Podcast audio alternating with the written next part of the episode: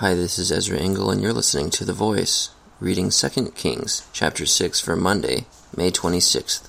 The company of the prophets said to Elisha, Look, the place where we meet with you is too small for us. Let us go to the Jordan, where each of us can get a pole, and let us build a place for, there for us to live. And he said, Go. Then one of them said, Won't you please come with your servants? I will, Elisha replied, and he went with them. They went to the Jordan and began to cut down trees. As one of them was cutting down a tree, the iron axe head fell into the water. Oh, my lord, he cried out, it was borrowed. The man of God asked, Where did it fall? When he showed him the place, Elisha cut a stick and threw it there, and made the iron float. Lift it out, he said. Then the man reached out his hand and took it. Now the king of Aram was at war with Israel. After conferring with his officers, he said, I will set up my camp in such and such a place. The man of God sent word to the king of Israel, Beware of passing that place, because the Arameans are going down there. So the king of Israel checked on the place indicated by the man of God. Time and again Elisha warned the king, so that he was on his guard in such places. This enraged the king of Aram. He summoned his officers and demanded of them, Will you not tell me which of us is on the side of the king of Israel?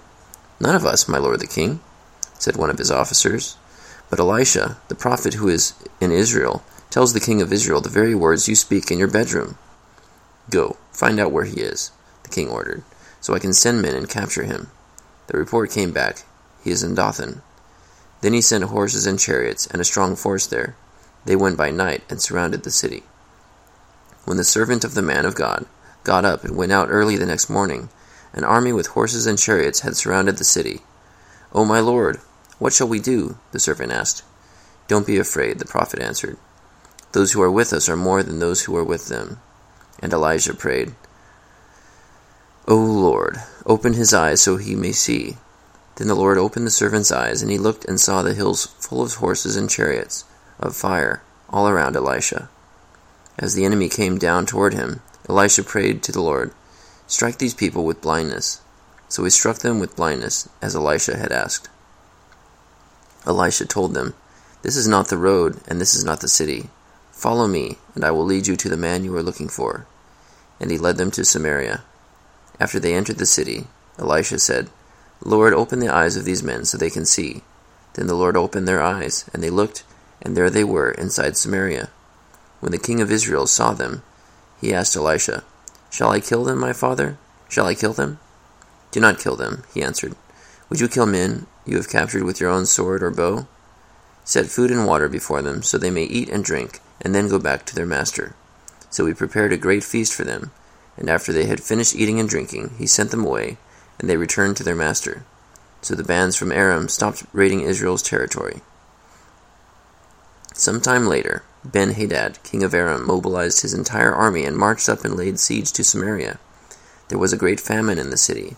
The siege lasted so long that a donkey's head sold for eighty shekels of silver, and a quarter of a cab of seed pods for five shekels.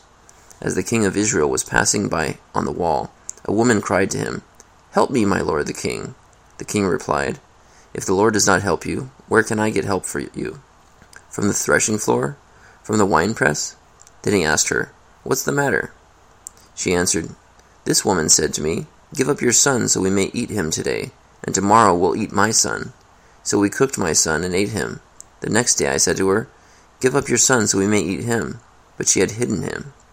When the king heard the woman's words, he tore his robes. As he went along the wall, the people looked, and there underneath the, he had sackcloth on his body. He said, May God deal with me, be it ever so severely, if the head of Elisha, son of Shaphat, remains on his shoulders today. Now Elisha was sitting in his house, and the elders were sitting with him. The king sent a messenger ahead, but before he arrived, Elisha said to his to the elders, Don't you see how this murderer is sending someone to cut off my head? Look, when the messenger comes, shut the door and hold it shut against him. Is not the sound of his master's footsteps behind him? While he was still talking to them, the messenger came down to him, and the king said, This disaster is from the Lord.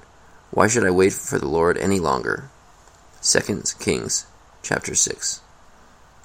So Elisha performs a miracle when a borrowed axe head is lost in the water by throwing a stick which causes the iron axe head to float, which is definitely beyond the way that we would expect it to act naturally.